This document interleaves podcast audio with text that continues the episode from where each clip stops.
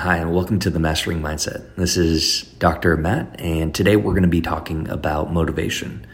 Now, in this season of the Mastering Mindset podcast, we're really focused on bite sized leadership lessons that we can uh, just take in and, and um, apply not only to our own leadership performance, but also the performance of our team.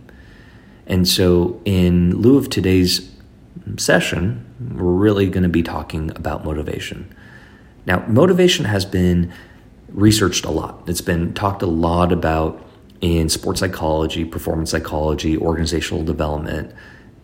But today, I just kind of want to talk about it in lay terms. There, there's a quote that I really like from Andrew Carnegie.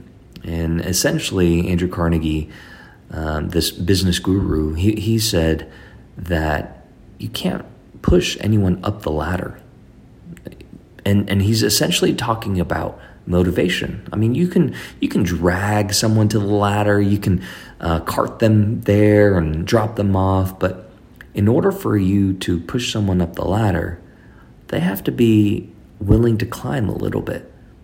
So, how do you engage and motivate your teammates or your employees if they are not motivated? One of the things that we do in a lot of in our work is uh, something called the DISC assessment. And the DISC assessment essentially is a personality assessment, and we uncover some of the motivators and stressors of each individual.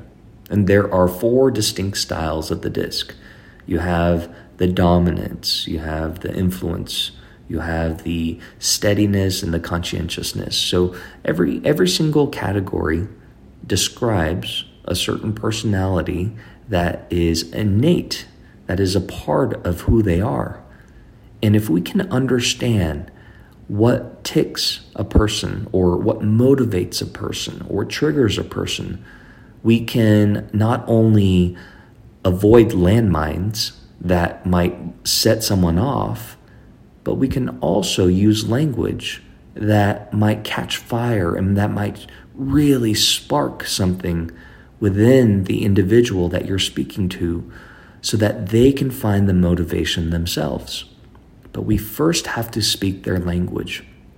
We first have to adjust and flex our own style. And by doing that, we have to understand what our style is. So, for example, if I am a steadiness, if I am an S, is what we call it in the disc practice. So if I'm an S and I go to a D who has the extreme opposite personality style as, as I am, I need to speak that person's language rather than speaking my own language to them. I need to not only be aware of how they may um, like to be sp- spoken to, but I also need to know what stresses them out and what frustrates them and what motivates them. So I can speak so we use, for example, so really I, I am an S. I'm, I'm a steadiness personality type on the disc, and and I work with a lot of D's, a lot of dominance, and I, I use the BLUF formula in my emails and my communication style. Bottom line up front. I go in there, bottom line up front. This is what I need. This is what had happened, and this is where you need to stay informed. And that's it. If they want the details, I can provide that to them. Um, but that's not my style. I, I don't operate in that way. And it's hard for me to, but I've learned to become more aware of other people's perception of an S. So I, I use the flexibility skill to adapt and adjust to the different environments and the different personality types that I speak with. So understanding your own disc style and learning to stretch and flex so you can communicate uh, and speak the internal language of the other person is essential to increasing motivation and increasing team performance.